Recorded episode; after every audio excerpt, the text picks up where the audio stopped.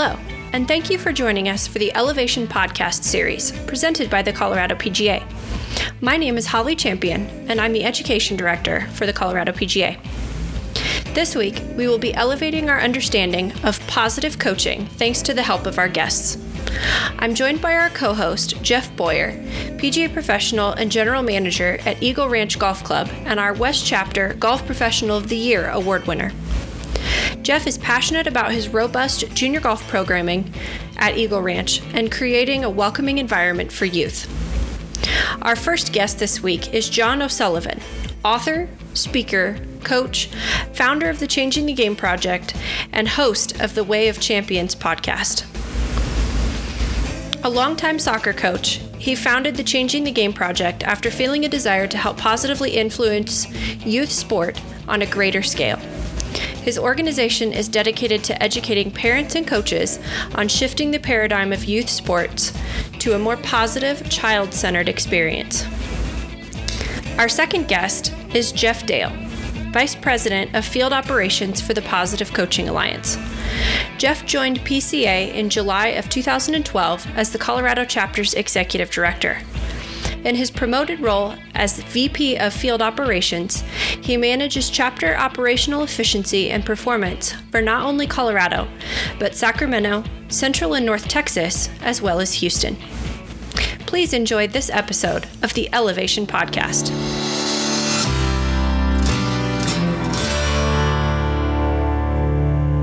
John O'Sullivan, Jeff Dale, Jeff Boyer, thank you for joining us for this episode of the Elevation Podcast series hosted by the Colorado PGA. Um, John, we'll start with you. Tell us just a little bit about yourself and why you started the Changing the Game project.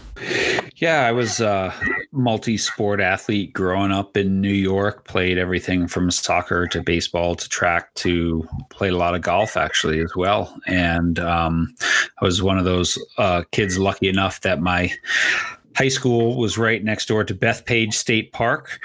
And so I could play the Black course for 14 bucks after 4 p.m.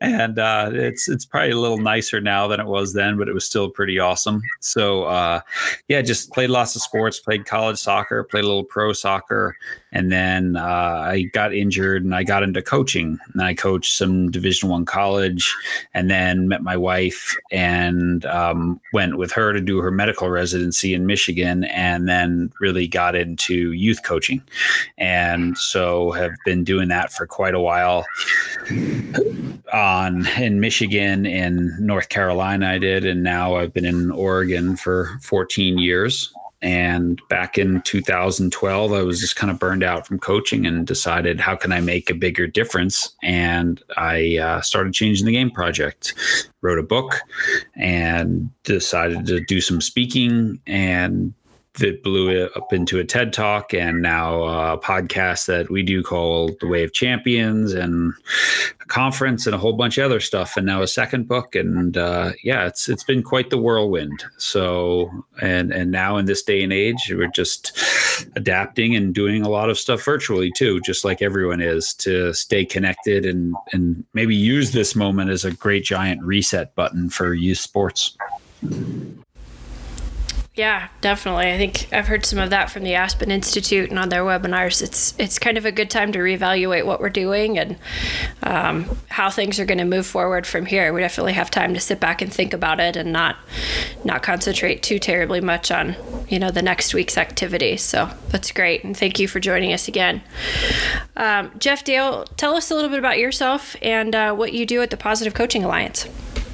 Yeah, so I'm I'm executive director of the Colorado chapter at the Positive Coaching Alliance. I'm also a vice president for the organization.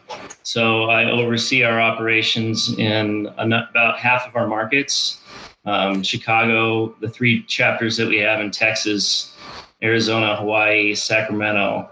so in those places, I'm sort of a, a, player coach, I guess you'd call it, where I where I oversee our executive directors. Um, and and here in Colorado, I am the executive director for the for the for the organization. So I uh, grew up, you know, having sports a big part of my life in the Midwest. I grew up in Ames, Iowa, um, playing, you know, basically all the traditional uh, male sports you find in the Midwest: uh, soccer, baseball, uh, football, basketball. and um, came out to Colorado for school and and did some different things uh, after going to Colorado College, where I was on the track team for a season. Um, ended up after biz- doing business school at CU Boulder. I ended up working for an author named Jim Collins, who wrote the book Good to Great. I'm not sure if you're familiar with that book, but um, you know, in that in that uh, experience, I had a chance to to work with one of the great management authors on what great organizations look like. And um, so Jim was a former Stanford instructor in the in the business school at Stanford University, and he was connected to this guy named Jim Thompson, who had started the Positive Coaching Alliance. So having gotten a business degree, I guess I was you know I wasn't sure that I was going to get back. Uh, I was going to have follow a career path into the nonprofit world, but some things along the way of my professional career had had kind of given me the idea that this might be good for me. Um, before going to business school, I'd been fortunate enough to teach economics and history and social studies in in uh, international schools. So I was teaching in Mexico and then in France. And at the American School of Paris in, in France, I had the chance to coach middle school soccer and uh, high school uh, cross country and high school boys basketball. And I think it was in that experience where I where I realized how meaningful being a, a youth sports coach could be. And so even though I came back to the States and, and went to business school and ended up working for this author, when the opportunity came, when I first understood what the Positive Coaching Alliance was, and the fact that they were going to be coming to Colorado to, to open a chapter, um, it was a good time. Jim Collins had finished the book that I was working with him on, uh, and it was a good time for me to look for the next thing. And so I had the opportunity to come to PCA, and that's been eight years ago that I've been with the organization. And so, when did the Colorado chapter start? Yeah, we we opened here in, in 2012. We were the seventh chapter of PCA. Now we have 18 chapters. I've been there for some of the scaling of the organization. That's so cool. I love that. Um, so, obviously, we're kind of all grouped together today because of youth sports and how it can make such a positive difference and things like that. It's a huge subject. Um, but understanding how important sports are to kids. Um, and I'll, I'll say sports, I also think extracurricular activities fall in there. Um, I was a one sport athlete growing up, but I did so many other things. I played golf, but I did, you know, music and drama class and choir and FFA and 4 H and, you know, a couple different things like that, uh, along with sports. And, um, you know, it really made an impact and made a difference in well rounding individuals. Um, what are your takes on why youth sports are just so incredibly important? Jeff, we'll start with you. Well, I, I think when you when you when you think back to your own childhood and your own adolescence, you know, it becomes very clear why youth sports is is so important. These were the things that we lived for. Um, the the little league season, the youth the youth basketball team that you got to play on.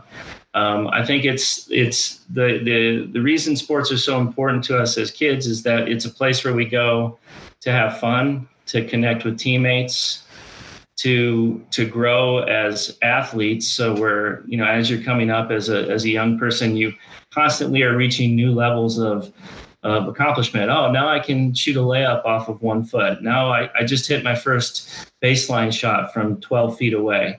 And those moments are so exciting for you as a kid. And then all of a sudden you're thrown into a competitive environment where your parents are coming to watch you. Maybe your maybe your grandparents are coming to watch you and your friends are there and you get to sort of test your your physical ability against others. And so uh, I think the fun and the development of those things is why kids are so uh, drawn to youth sports. Um, it's a place where they can be creative. It's a place where they, if it's the right environment, and so you know that's why kids like it. Now, I think your question also had to do with why it's important for society, but um, maybe I'll stop there. Well, I think sports is so interesting because I mean, I don't think there's any force in this country that unites as many people, right? Certainly politics doesn't and religion doesn't, right? You know, I live in Oregon, right? And and there's, you know, dozens of different churches and religions and everything, but there's the ducks or the beavers, right? And and it's sort of like that's the split, right? And so sport can unite people across so many racial and cultural and religious divides, and it's a really powerful force. I think one of the most important things that we have to remember and i think one of the biggest mistakes that's made is that people assume that sport is fundamentally good and I don't believe that. Sport is fundamentally nothing. It's it's neutral. And in the hands of the right people, sport is great. And in the hands of the wrong people, sport is a very destructive force. And so the work that the PCA does and the work that we changing the game project and other organizations, it's really making people intentional about using sport for good because it has the opportunity to influence so many people. It has the opportunity to change lives. Um, you know, most kids, they say if they have one positive mentor outside of their immediate family, um, their chances for a better life are, are, are amplified 10 times. And so, um, who better than a coach to be able to step in and be that person and so it's this incredible opportunity to influence lots of people but we make this mistake that you know simply signing people up or doing a headstand makes it a force for good and and it's really not and so i think the work that the pca is doing is super important in and the work that we're doing and others the Aspen Institute now, um, and and making people more intentional about how sport is done. Yeah, uh, John, uh, this is this is Jeff Boyer. Uh, uh John and Jeff, both of you, thanks uh, for doing this today, and thanks for letting me to uh, participate. Um, you know, one one of my thoughts on on that question is uh, that I can't a- avoid bringing up is is just that we've all had our heroes growing up. Um, you know, uh, w- whatever sport we play, we've got our favorite player, and uh, and we, you know, we kind of we, we really look up to that person, and and that's uh, I, I think that's why you know, we, want to emulate that person. We want to someday be as good as that person. You know, whether it's Tiger Woods or uh, LeBron James or, or whoever. You know, the the dominant players in our sport, and uh, so I think that's a, a big reason why it's important to to our youth as well. Definitely, and and I think eh, again, everyone has crossed paths with sport and understands it. I mean, it, it's interesting, you know, Jeff. Like, that's so cool. You worked for Jim Collins. I remember watching Jim speak, and guess what he talked about? Sports, right? He talks about rock climbing, uh, yeah. if I really correctly, right? That's his sport, and his wife's a triathlete, you know. And it's like, you know, because sport, everyone, it's this, it's this great, you know, center point that everyone can relate back to because they've crossed paths with it sometime in life. And and teams are teams, and people are people. So whether you're chasing a ball or making sales, um, understanding basic human needs, um, most of us get our first introduction to that through sports, either unorganized or organized. And I, I, would I would second John's point on on the need for youth sports to be done right for us to get the benefits out of it. Um, as powerful of a force as it can be for for kids to grow, um, it, it can be equally powerful in the other direction. And unfortunately, there's a lot of that in in today's today's youth sports experience. Um, there's a lot of good, but there's a lot on the other side. So I think youth sports done right is is a golden experience for kids. When when it's not done right, it's a completely other outcome and outcome for the kid, outcome for the family, outcome for society. Yeah, when youth sports are done right, for sure, it makes an, such an impact, and I love that. Um, and that kind of leads me to another question: Is you know, in the golf industry, we talk a lot about retention. You know, we can recruit people all day long, and that's great. But we, when we get them in the door, we want them to stay, and I think that really is obvious for youth sports as well. So understanding why kids play and then subsequently why do they leave the sport? You know is it bad coaching? Is it a bad experience? Is it they're just simply figuring out oh i'm not good at that so i'm not going to continue. Um, you know john we'll start with you. Tell me a little bit about what you think about why kids play and then why don't they keep going? For sure. And I think you're exactly right. Most sports are great at marketing and focusing on getting people to come in the door, but then they walk right out the back door.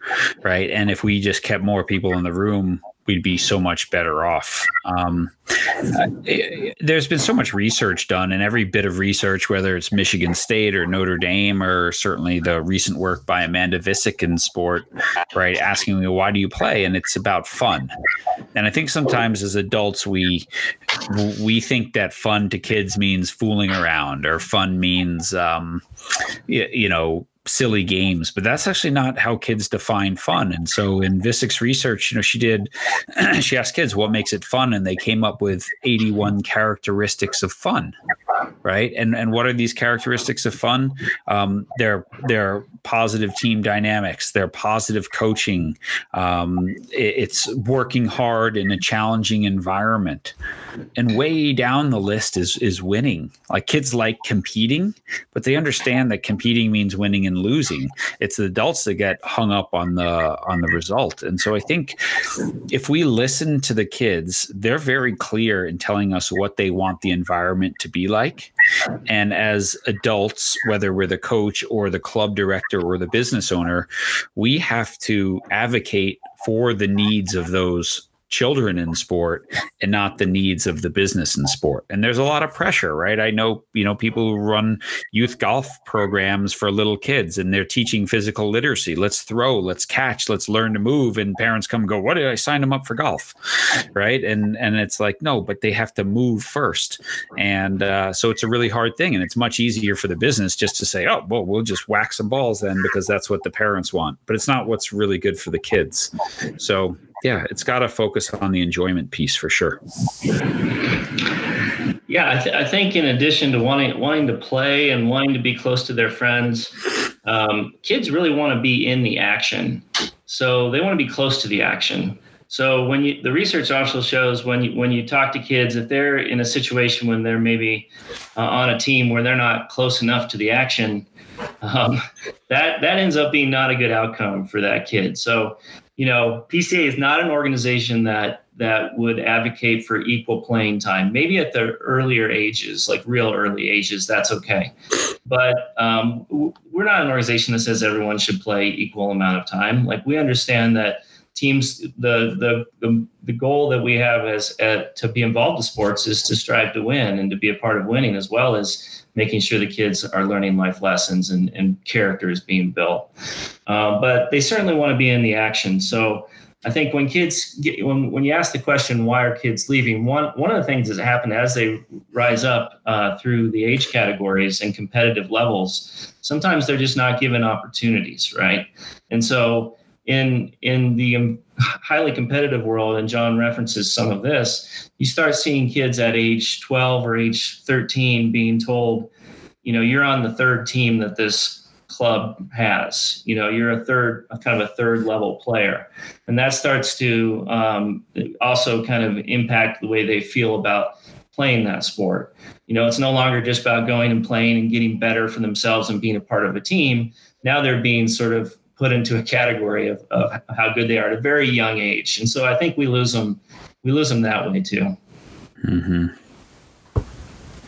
Yeah, or the quest for like, you know, we got to win the 12 year old championship, right? And so, in order to do that, sorry, Jeff, you don't get in the game, right? And yeah, if they don't play, they're not they're not sticking around. Jeff Boyer, does that seem consistent with you know the kids that enter your junior program. I mean, I'm I'm a huge fan of what Jeff said about um, you know at some point in time the equal play time needs to be phased out. There there will be kids that excel and that's okay. Um, what do you see in your junior golf programs at Eagle Ranch? You know, it's uh, it's kind of interesting. It, it, you know, definitely as as they get older, our our numbers get lower uh, their skill level get you know the, the, the kids that stay with it have, obviously have a higher skill level. Um, but they uh, you, you, know and, and some of the other kids maybe they have a higher skill level at another sport. So they've they've gone and, and chosen that one. And uh, and and they are spending more time playing that sport. Uh, so I think I think that's obviously a natural progression is is kids when they're seven years old, they're they're playing 10 different sports uh, and, and the commitment level to each of those sports is small. And then as they uh, as they get older they it narrows down to a few sports with a higher commitment level so they can't they can't take the time to play some of those other sports. Um, but it, it's funny with golf. I one, one little, I guess, a, a, almost a side note is I've that I've witnessed over the years is we've had a lot of kids that have, eh, you know, maybe up until they're 10 or 11 they've been in our junior golf programs and then they start to get more committed to some other sports but then by, by the time they get to high school they they may find, well, I'm, I'm not good enough to make the team now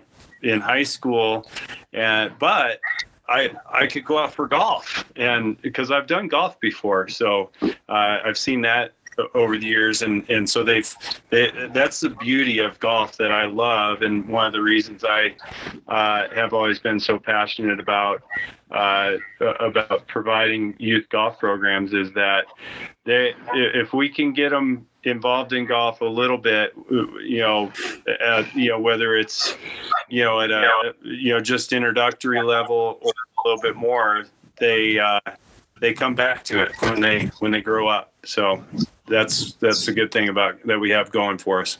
Mm-hmm. I think uh, Holly, I was just going to say, like, you know, one of the big challenges that I see is our overemphasis on high school sports, right? That all of a sudden we compress this sport, success in this sport that you can play until you're 90, right, into what can you do before you're 18 right? And so it's all these reps and all this time and all this pressure but yet like this is a lifelong sport outside of american football where you know i don't think there's too many 60 year olds playing tackle football.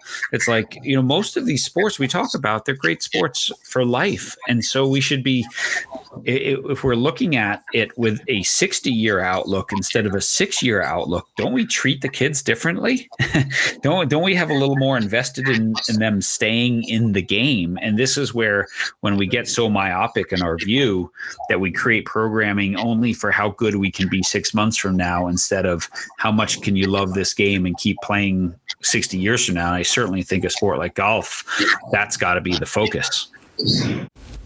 So true. I I stole this statement from I can't even remember. I think Keith Soriano, our career consultant here in Colorado, but we're you know the vast majority of people in the industry are not out to create division one scholarship awarded golfers. They will always be there and those people are always going to be fantastic.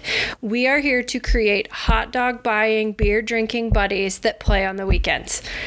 Like that that's the person that I have always liked to cater to. They come out because they love it. They come out because they had fun with it. And a lot of people like that started when they were in junior camps and Jeff to your point with the kids that you know start out when they're young they kind of take a break from it. Maybe they went and played baseball or football or whatever, but they fall back on it now because they know they can keep going. And that I think is such a great testament to the value of golf specifically but it's also it's golf is a sport but it's an activity and a sport that you can do for a lifetime. So that's that's such a great point and i always have loved that and ever since i heard it i have stolen it so many times because those are the kind of golfers that i like to serve and and you know create more often than not because those are the guys that are really going to keep guys and gals that are really going to keep the sport afloat yeah, if you and if you look at dropout rates in youth sports, I think some of the heaviest years of dropout are age 10, 11, 12. And so I think one of the problems that we we have to solve is how do we catch if they are going to drop out of, of a sport, maybe they've even focused already by that time because they've been pulled into a club sport that has slowly pulled the kids into a year-round rotation in part to make the economics work of that club. Um, but as they fall out at age 12, how do we catch them as they're falling out and offer them the opportunity to play golf or offer them an opportunity to play to play soccer or basketball or, or, or gymnastics in, in, in a in a way that's also um, at their at their level and they can feel good about it. They have this opportunity to go continue to play. We got to as a society we're to have to figure that out if we want to keep more than a small fraction of our kids you know active and physically active playing sports in those mid and later teen years.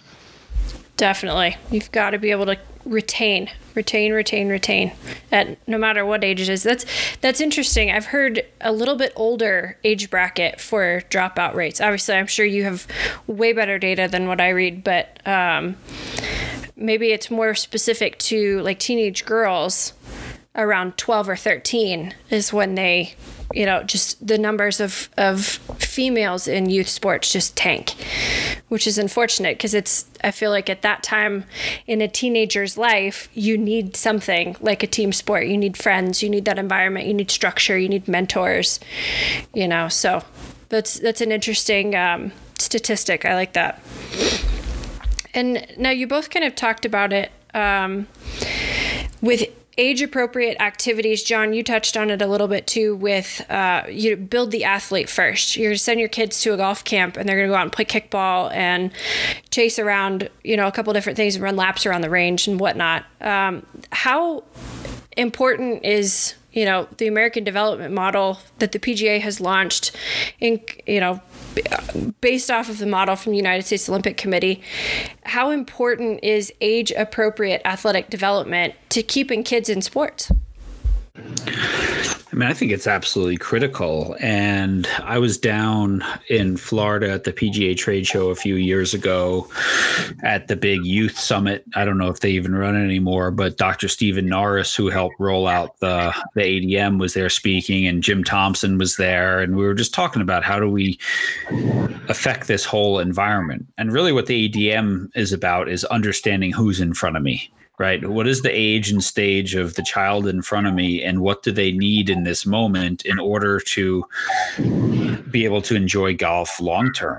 And what happens too often is we get parents well intentioned they love their kids and they instead you know they, they say well hey what's rory mcilroy doing now that's what i want my 12 year old to do instead of saying what was Rory McIlroy doing when he was 12, which was playing golf and soccer and Gaelic football and all these other things, and becoming an athlete and enjoying and falling in love with the sport. And so I think what the ADM does is it gives us as coaches something to fall back on and say, look, right? I didn't just, you know, Holly didn't just wake up this morning and decide um, that this is what we're going to do. This is based on science. This is based on research, social emotional needs of children. Um, now, one of the things that I think ADMs, and I don't know the golf one as well, I've heard it's very, very good. Um, but one of the things that I think is important is we we shouldn't just look at right at age, you know, six to nine, we do this at age whatever. I think we also have to look at years in sport because a 12 year old golfer who's been playing five years of golf is very different than a 12 year old golfer who's in his or her first year of golf.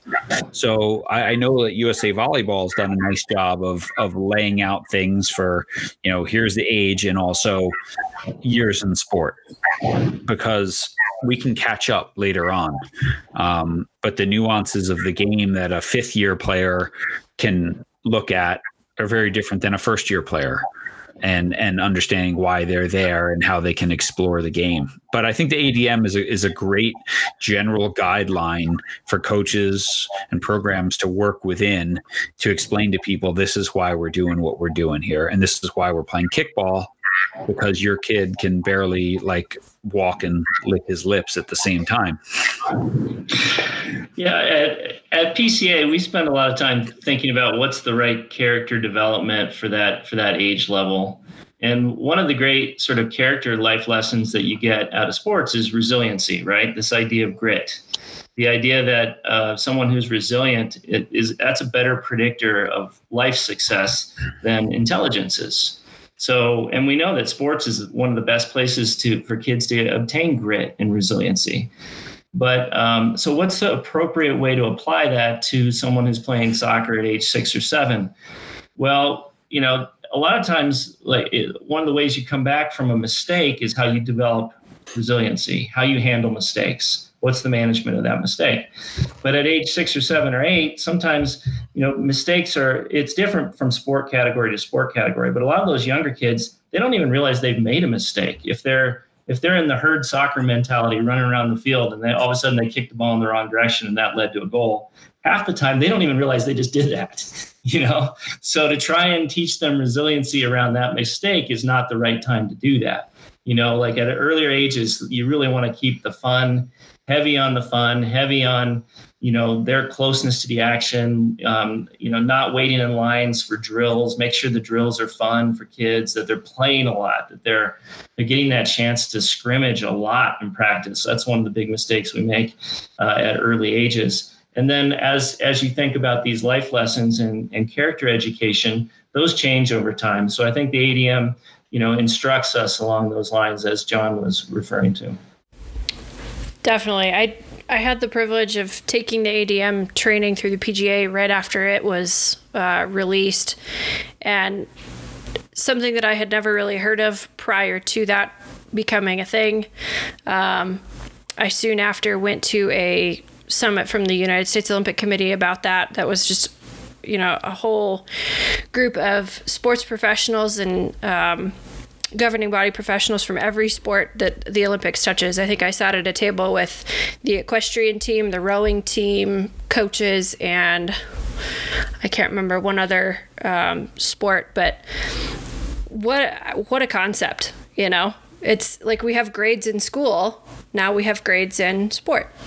And I think that's so good. So transitioning just a little bit here, um, you know, obviously we can all agree on the importance of sports and that kind of activity for youth and what it does for for everybody involved really. Um, if you were to be running as i know you both run trainings and different things if you were to be running some kind of a training for golf coaches that say this is exactly or this is a formula for a really really good retention plan and youth sport culture, what would you tell that group of coaches? Um, John, we'll start with you. So, one of my favorite activities to do, and when you say that, it, made me think back to that PGA of America event that I did. And there's probably 250 junior golf coaches in the room.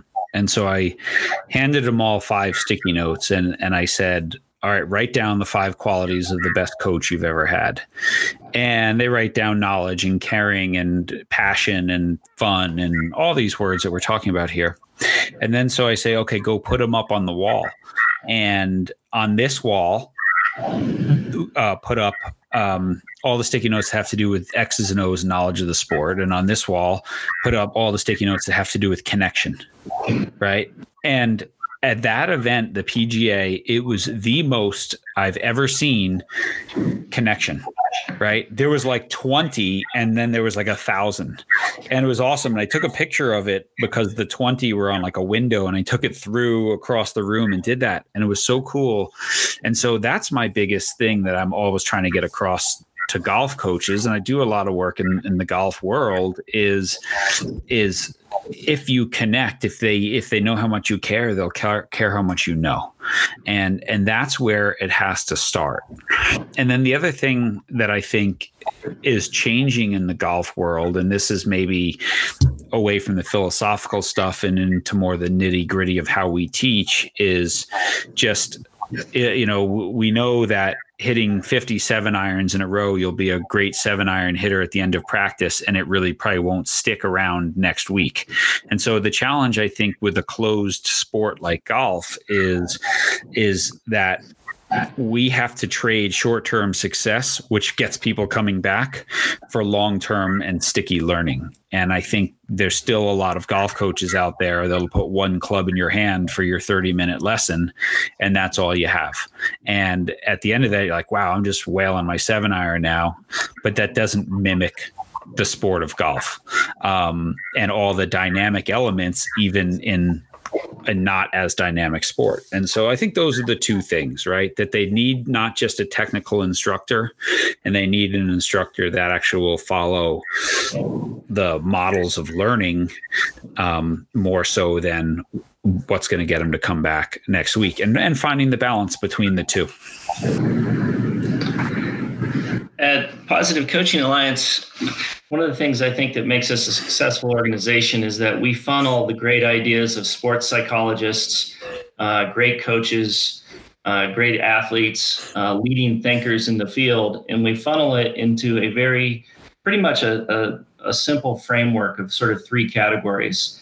And so I should say that, and I'd like to thank John O'Sullivan, who is a, a National Advisory Board member for Positive Coaching Alliance. So we have uh, people like Steve Kerr and Julie Foudy uh, and um, Doc Rivers. Um, there's probably 50 or 70 famous athletes and coaches that I could name that you, you'd recognize. And then we have people like Dr. Uh, Greg Dale at, at Duke or uh, Colleen Hacker or Barbara Fredrickson. These are academics that are really uh, involved in, in uh, youth development through sport. And then we have leading thinkers like John O'Sullivan and authors who've written books that are on this national advisory board. And so PCA is able to take um, all of all of that knowledge and, and break it into pretty pretty much three simple ideas. And I'll state them pretty concisely. I mean, there's a lot that would go into it, but the first category is the mastery climate for athletes. And this is sports psychology 101.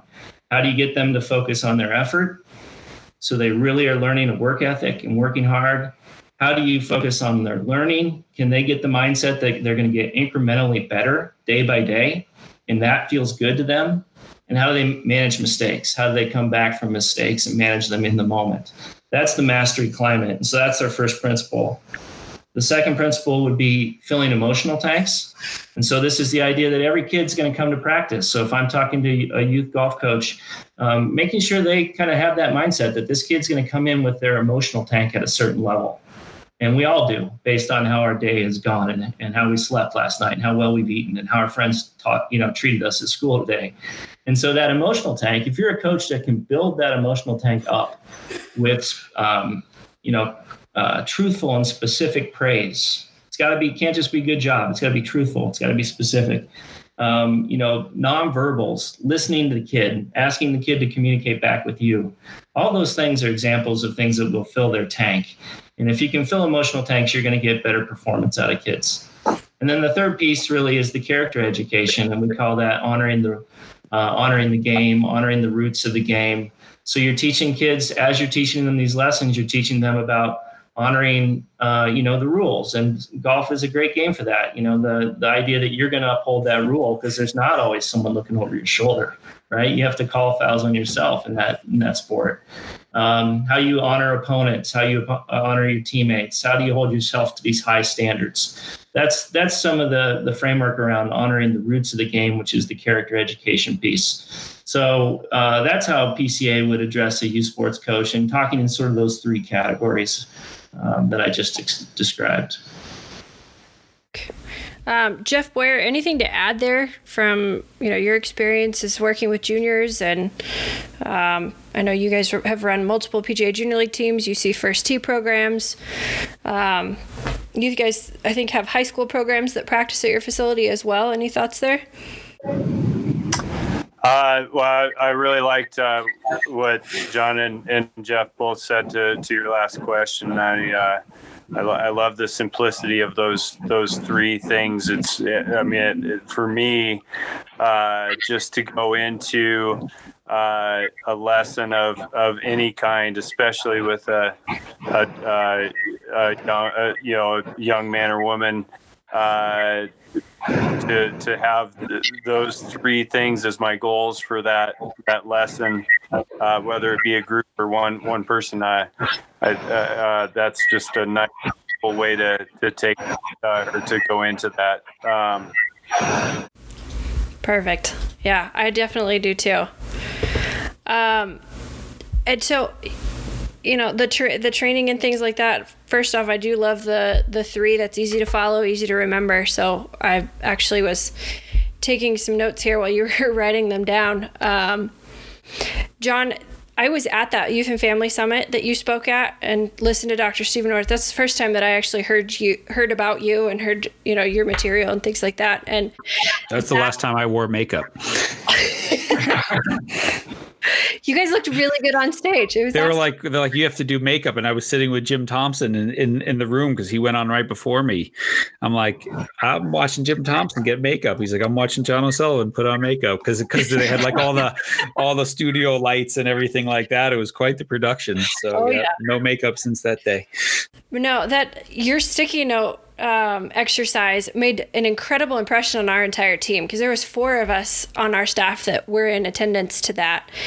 And what an incredible show of just the emotional connection that you have to a mentor who happens to be able to teach you sport you know it's that was one thing thinking back on personal experience my golf coach growing up we joked about the fact that i started beating my dad at an early age or that i told him at six years old i was going to come back and take his job someday because i wanted to be a golf pro just like he was it was so much i couldn't I probably could name maybe five swing acumen things that he taught me, but those were the relationships that stuck out to me most because he was, you know, that person.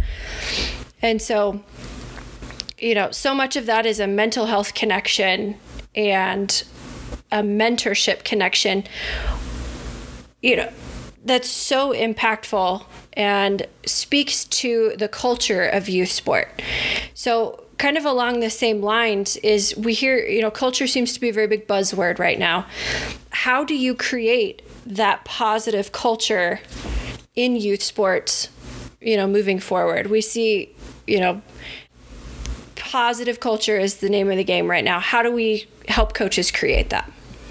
Well, I think it starts simply you, when you think about your your golf coach, and I'm sure both Jeffs have a coach or a teacher that they think of.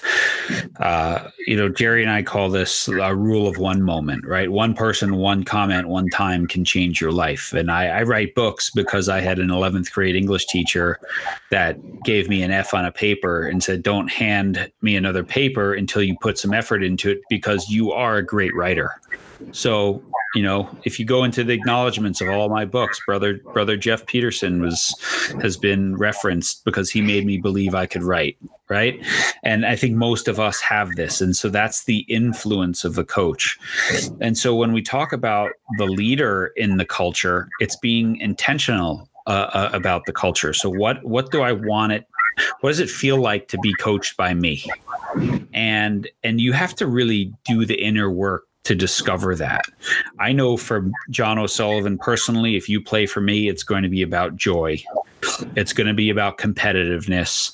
It's going to be about family and it's going to be about accountability. Like those are the things that drive me and I think come to my teams and everyone that I coach that these are the non-negotiables. We're going to have fun. You're going to give your best effort. You're going to treat each other with respect and, and positivity, and um, you, are going to be accountable and focused and prepared and pump up your soccer ball and bring your stuff and bring your water and all that sort of stuff. And so, I think culture starts with there. Culture is about um, defining the behaviors that drive how we do things here and then reinforcing them every single day so that there's no question about how things are done. And you know the way we do things it might not be like the way other people do things but you're here to be more like us. We're not here to change to what you feel like bringing to the table today. And so that's what i think culture is. And and we have to you know culture isn't something that starts in college or high school. You create a culture in your 6 year old program. You create a culture in your 8 year old program. And it could be as simple as um, don't talk when the coach is talking right? That's an important cultural aspect that when i coach 6 year old soccer players some people really really struggle with right? But that was a non-negotiable for me.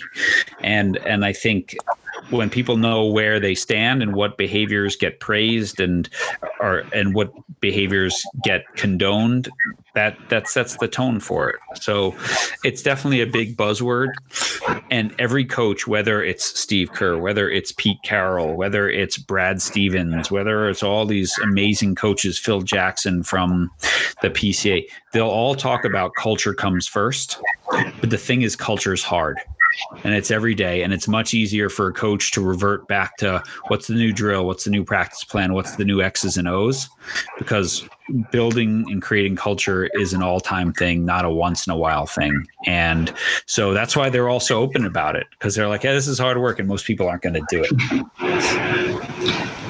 Yeah, that that was incredibly well put, and I think I think John nailed it uh, from PCA's perspective when he said culture is the way we do things here.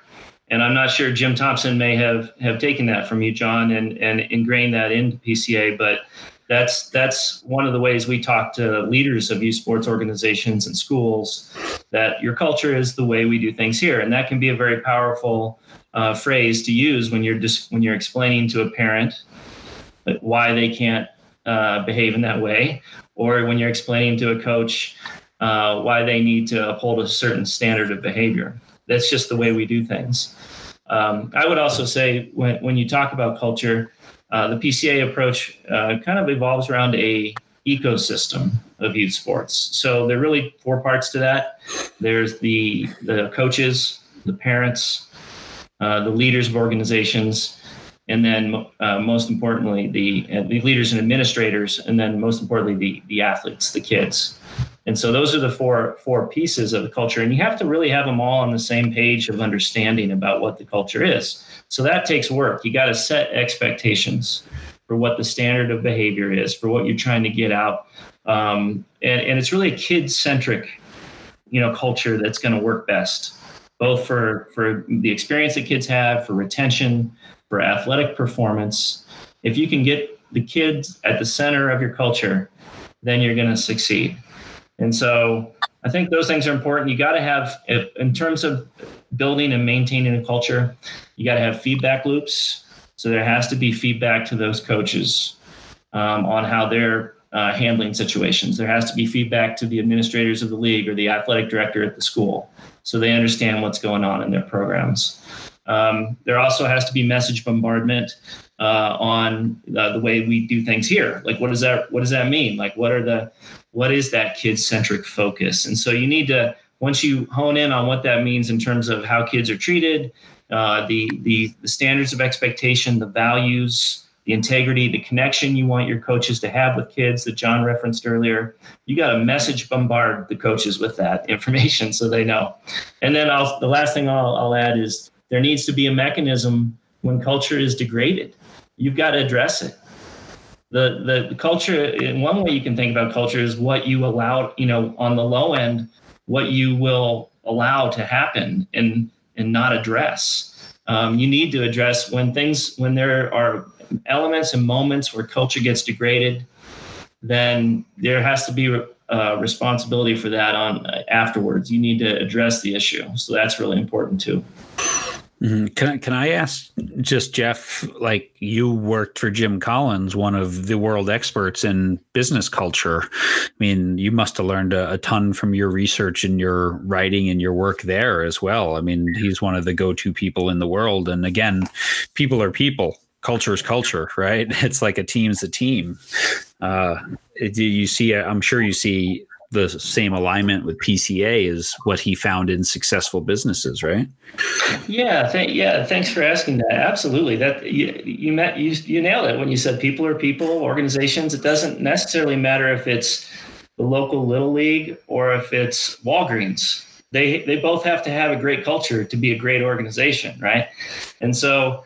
Um, I think you look at things like the from Jim Collins. You look at the importance of leadership, which is really uh, he has the concept of a level five leader, which is sort of a, a, a, much better way to describe servant leadership and how those leaders are there to serve others. I mean, those things apply to the youth sports organization.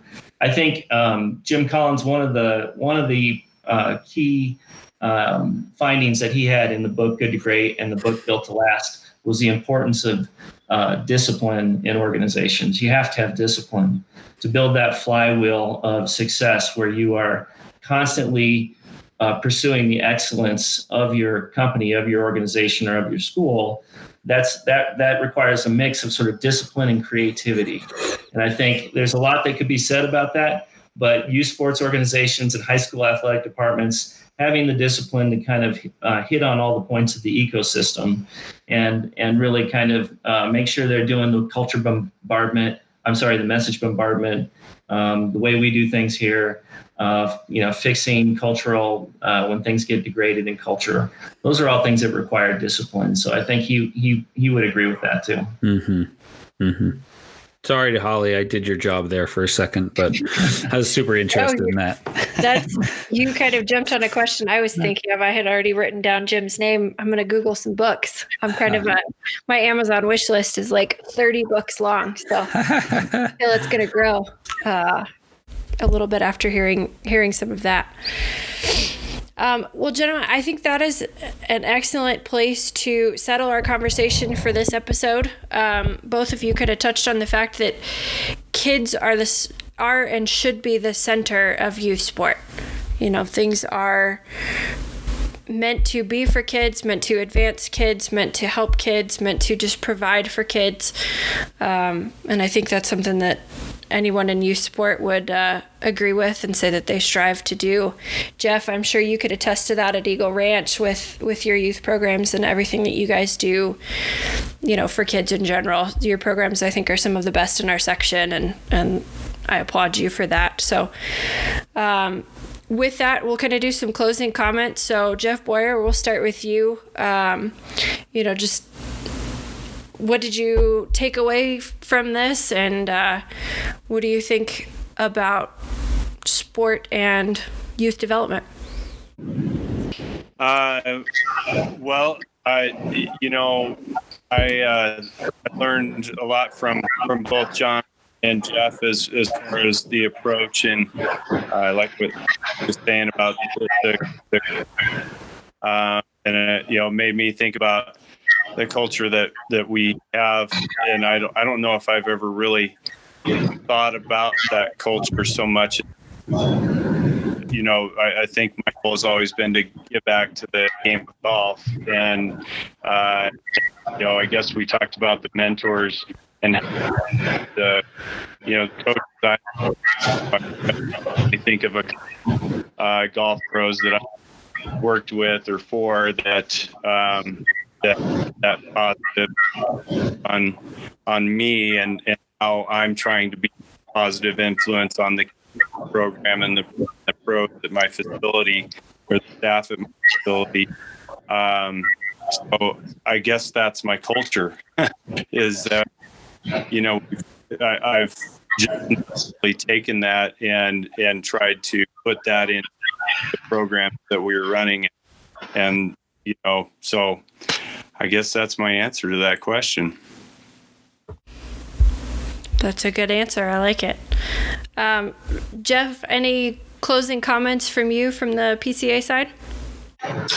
Well, I'd like to, to thank the PGA Colorado for, for inviting me on today. It's been a, a great conversation. Um, I want to thank you for what you're doing in youth sports. Uh, you spend your life trying to make this uh, game that you love available to kids and make them successful. Uh, and I think the, the work you're doing in, in youth development and, and thinking about culture, thinking about how uh, kids are uh, succeeding through positive experiences. Um, that's you, you're you're impacting you know hundreds and thousands of kids here in Colorado, and I want to thank you for that. Um, it's been a real honor to be on a, a, podcast with John O'Sullivan. I want to thank him for being on our national advisory board at PCA. I know Jim Thompson, our founder and CEO, uh, really values John and and uh, appreciate all the support you've given PCA over the years. So thank you very much. Um, yeah, and, and thank you both Jeffs and, and Holly for having me on. I, I mean, again, being a lifelong golfer and fan of the sport, um, you know, it, it's such a great thing. And and again, I, I, I look at this. People are always like, "Oh, do you want your kids to play soccer?" I'm like, no, I'd rather than play golf because I can do it with them, right? Like, uh, you know, and and so I, I think. Um, you know, I love the PCA and I encourage anyone listen to this. You know, you've got a great resource in your backyard, use it. And even if your club says, oh, yeah, this is all the stuff we teach, you can never overestimate the power of an outside voice, right? Who comes in and says exactly what Jeff Boyer says. And they go, man, that Jeff Dale guy's smart. And Jeff Boyer's like, hey, what about me? I've been saying that all along, right? And so, um, you know, just to, to have someone else come in and reinforce what you do is great. And then when you're trying to change the culture, to have someone come in and and and give you that jump start and give you the tools and certainly the PCA has a ton of great tools you know for follow up uh, because the thing is you you know changing culture leadership development it's not a one time thing it's an all time thing. And so you need to drip feed it. And when we work with people we're like you know trying to get them to sign up to the blog or listen to the podcast or grab the online courses. And the pca does the same thing. And uh, however you get your information both organizations are everywhere. And so the more that you, if you're running a club or a program, can drip feed it out to your parents. The more they drink the Kool Aid, uh, the better off your culture is going to be. Fabulous. Well, John O'Sullivan, Jeff Dale, Jeff Boyer, thank you all for joining us for this episode of the Elevation Podcast Series.